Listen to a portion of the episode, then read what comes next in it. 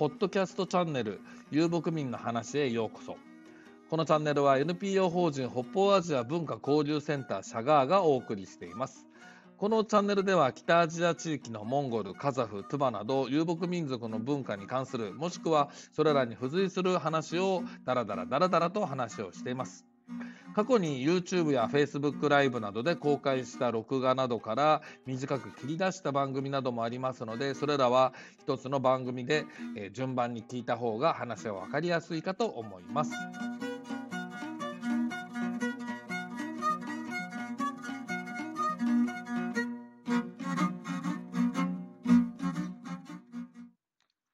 さて、2023年3月10日に岡山県倉敷市にあります古民家カフェスエさんにて、岡山モンゴル文化交流センター代表の石村さんを聞き手に、えー、遊牧文化よろず話と題しまして、Facebook ライブをだいたい2時間ちょっとほど垂れ流しをしました。えー、そのライブをだいたい10回に分けましてお届けしようかと思います。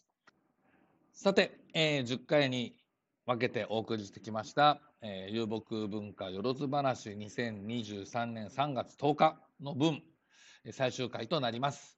えー、まあ、今回はですね、雑談みたいな形でベラベラと喋っておりますが、どうぞお聞きください。うん。うん、とか、まあ、ポッドキャストとか、うん。うん、かももうちょっとこう、うん、つんだろう。どれだけニーズがあるかわかんないし、所詮私の自己満足で終わって後を継ぐ人もいないんだろうとは思うんだけど、まあ、なんか、残せるものは残しておこう。モンゴル文字の書書籍であるとかね、文献の、まあ、アーカイブ化そうそうそう。モンゴル文字書籍文文献のアーカイブ化、えー、PDF 化。これ一大プロジェクトですよね。それだけでも本当は。あれは時間かかるぞ。うん。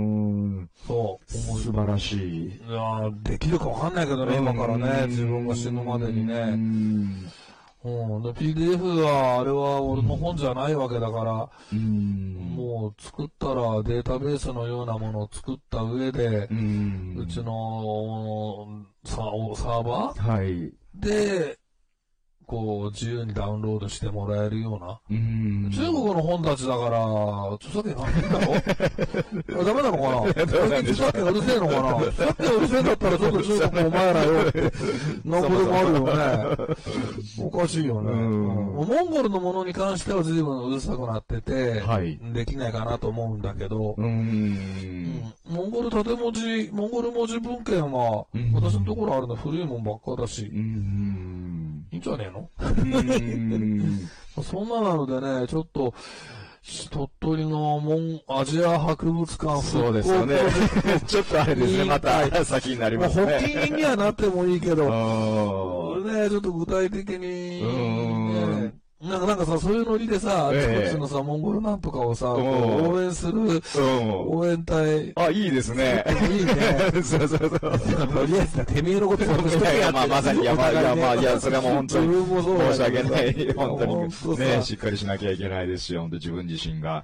なんかね、もっともっと、でも、もっともっとよくできると思うな、はい、そこは特にね。資料がね、やっぱ本当優れた資料が。そう。うん、その資料が優れたものだっていうものが今一つ分かりにくいっていうね見せ方の問題ももちろんあるんでしょうけど、まあ告知もできてないですよね。宣伝もできてない。あそこ行った後に手元に何も残らないっていうのが、やっぱり後でもそうだし、人にも話しにくいし。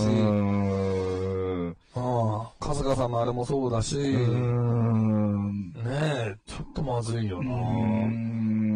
入り口のところでチケット売りのお姉ちゃんが一人座ってて、あのー、売店のコーナーにおばちゃんが一人いて。そう。そんだけだよな。で、僕が行った時も本当僕だけだったし、西村さんもあれですよね。もったいないよ。誰もいないよ。でさ、しかもあそこ写真撮影中一切禁止なんだよね。はい、厳しい。すごい厳しいんだよね。えっと思ったもん。あの、図録作ってくんないんだったらさ、っていう感じあるよね。正直でも、春日さんのところにあの、関係のあのものは、はい。写真撮ったって別に構わ構わないようなものだとまあね、春日さんもおそらく、まあ、まあ他の方かもしれないですけども、文章化されてるわけですから、うん。さあ、あそこ、春日幸雄文庫すごかったでしょ。本。あれびっくりしました。まあ、あれだけでももうね、すごい資料的価値が。そう。壁一面も全部ね、モンゴル関係の。なんだこりゃと思ったもん、古い文献ばっかり。どうなんだ。ね。うん。いろんな雑誌とか写真集とかも含めてね、まあ幅広くやっぱり。だからさ、そういったものを、うん。うん、再利用できるっていうのかな。はい。そういうとこじゃなきゃ困るんだよね。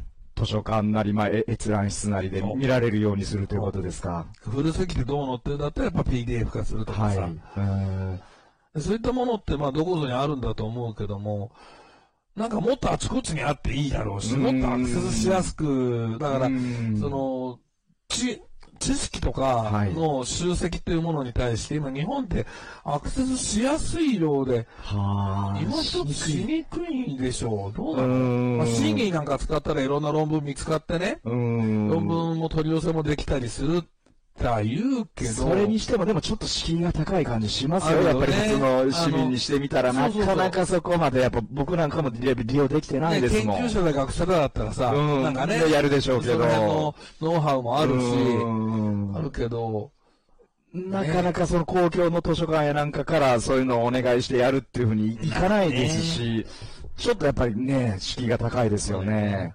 うーん。だからあの、うん。あ、これ見てて、ごめんね。いやいや、お疲れ様です。あのー、博、えっと、担当庁の博物館にせよ、はい。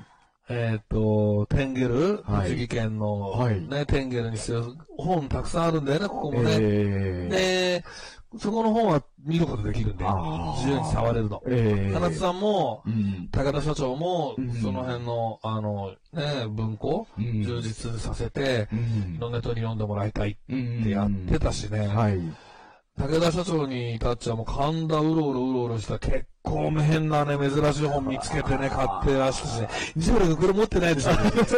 持ってから嬉しいんですよね。やっぱ本が好き読んでいいよ俺はそんなもんそれを見つけるのがやっぱり嬉しいんですよ。わかります。でもあそこに行けばそういうのがあるよっていうのも一つの売りだしね。んそれはもちろんビジネス的な観点から重必要だっていうのもわかるけれども、それよりも何よりもやっぱり利用者がそこに行けばいいんだってはい。そういうところが、まあネット上にあってもいいし、うん各地にはいい。ろいろそれぞれの特色を何箇所かね、点々とそれぞれの地域、地域に。そう。だから、うん例えば、あの、春日さんのあそこであれば、うんあの、アジア博物館のモンゴル館であれば、うんその特に満蒙の歴史をね、はい、あれが詳しかったです。そう、満州時代の、えー日本とモンゴルの関係うん。の資料が充実したはい博物館だよもね。う、それだけでもう十分売りになると思います。そう。うんで、栃木県の、はい。あテンゲルさんは、その、いや、親子で泊まんで泊まんで、あーゲルを体験ますよできて、服も体験できてっていううんその、体験体施設験コース。はい。ね、うんが充実してるとこだよね、とかう、んえっと、担当庁の博物館は、うんまあ本当にザ・モンゴル博物館で全方位的にうんいろんな、あの、情報、えっと、資料が揃ってうて、ん情情報の方はね、うん情報処理できる人としてのモンゴルプロパーがいないから、はあ。ちょっと難しいんだよね、そこがね。えまあだから、一時期ちょっと頼まれえて、うんあそこの収蔵庫にある収蔵品うんの全部チェック、名前とモンゴル語と、うんその、ちょっとした説明ととかいうのも全部やったんだ、俺う昔。んそういうのも、まあちょっと今度はそれがデータベース化されてれば、またもっと、うんちゃんと使われてる。いずれにせよそこはそういうふうなものと。うん民泊はどうなんだろうな民泊のまま全方位的なものあると言っても、モンゴル館じゃないから。そうですね。もう一部ですからね、その中の。そうう。ん。そうなんで、まあ、まあ今いる人に、なんか適当にやってもらうってういうのがあれかな。ん。うちはもう遊牧文化っていうふうなはい。ことでね、西村さんのところですね、北海道の。あの、モンゴルとカザフとトゥバ、はあトナカイでね、こう比較受け、比較しながらう、ん。その遊牧文化を考え、遊牧文化を考えるっていう、うそういう博物館でありたいなとちょっと思うに至ってて。うん。っていうふうにそれぞれがこう特徴をね、はい。持って、うん。ね、なんとすりゃ、そういう意味じゃさ、あの、うん。担当庁には、小谷さんっていうおじさまの、まあ、おじい様、はい。もう亡くなったんだけどね、あはい。の、蒙古自治法の時の、えっ、と、通史でずっと、はい。えー国王の通史やってた。はい。でね、えあの、なんていうの、鹿本っていうの自分で書いた本、え。えあれ、俺自分もらってねえんだよな。え。え一度、二度お会いしに行ってて、え。亡くなる前にあの方の収、うーと、まあそ、それほど、そんなすごい収集品はなかったんだけどすごいと思ったものはもらえなかったんだけど、ええ。あの、担当庁にうん寄贈されてるんだよね。ああ、よかったです。うん小谷さん、小谷なんて名前だっけ小谷さんのその、うん収蔵品のコレクション、ねええあの展覧会なんかもやりゃいいんだろうけど、うんあの方は、その万毛堂のといっても特に、えっ、と、蒙古自治法はい。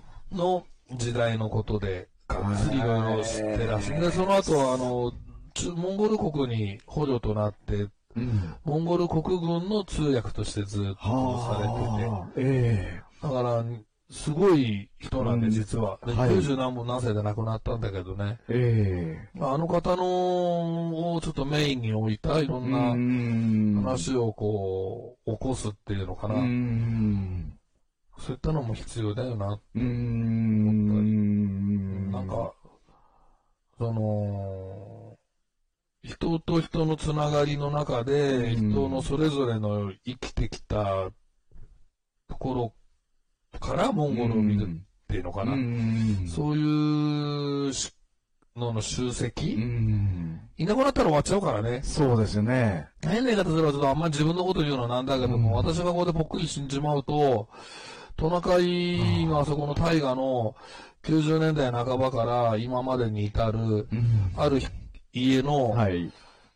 一部始終とまでは言わないよ、ずっと一応。うん本当にはね、何十年一緒にいたわけじゃない。なんただ何十年間通い続けてみた、うん。いろんな大河の変化。うん。多少は書き残したものあるけども、まだまだ書けてないところいっぱいああるわけで、それがう、んぽっこりなくなるよね。うんあの、大河の森の人たちがどうやって今、あの、社会主義の後、うん。適応しながら生き残うって、ん。今に至ってるのかうんっていうの？うん。やっぱ書き残したいし、うん。あの、90年代、本当前半のモンゴルのシャーマンの人たちが言ってたこと、今のシャーマンの言ってることと違うからね。はい。う。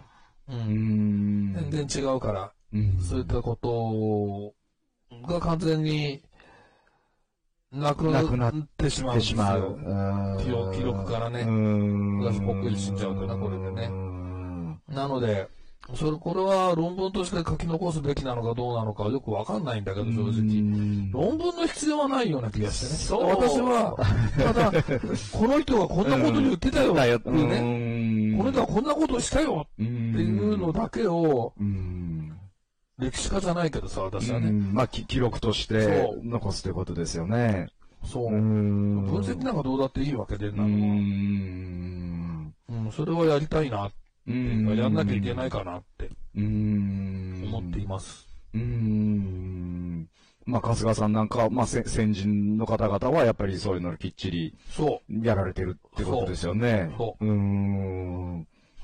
例えばね、だから大学者の先生でさ、例えば小沢茂雄はいっていう。大先生ね、いらっしゃる。えあの方はもう、幻聴皮脂、うん。こうとか、わーってすごい本がね、わーって、あれを読んでもさっぱりわからないけども、うんわかんないこともいっぱい出てくるけども、あれがもうザ・小沢先生の一生涯、はい。ね、集大成。集大成っていうものがあって、うん残念なのが、蓮見先生のものがそういうのないなっていうのと、まあ、モンゴル民話研究ってね、一冊本があるけれども、もでもあの先生のね、自分はあの先生の DNA ツイートぞみたいなの来て勝手に言うけど、民間っていう一般の人たちっていうチャンネルとのつながりをね、強めていきながら、モンゴルを紹介していくっていうのがね、うん。そう、まあ岡田先生はね、もう岡田先生、田中先生はもうが学術論文、田中先生は一般書籍もたくさん書いてらっしゃるからね。もうすごいですね。で、あの、翻訳う本、んその、どの本を翻訳するかっていうのの、あ書き分け、すごいよね。はい。うーん。あ、これ、あんな田中先生やってんの、宇野春馬なんかだって、あーなんで宇野春馬この逆翻訳してんのっうてん思うようなの翻訳されてたりしてで。すごいね、あの、嗅覚ってねう。ーん。ああいう方々の足元にも及ばないけれど、いやいやなんか、いや、いやいやじゃないよ、本当に全然だよ。よけ、ど、なんか残さないといかんなってうー、ん。もうちょっと、もうちょっと書き散らそうかねう。もうちょっと喋ろうかね、みたいな感じ。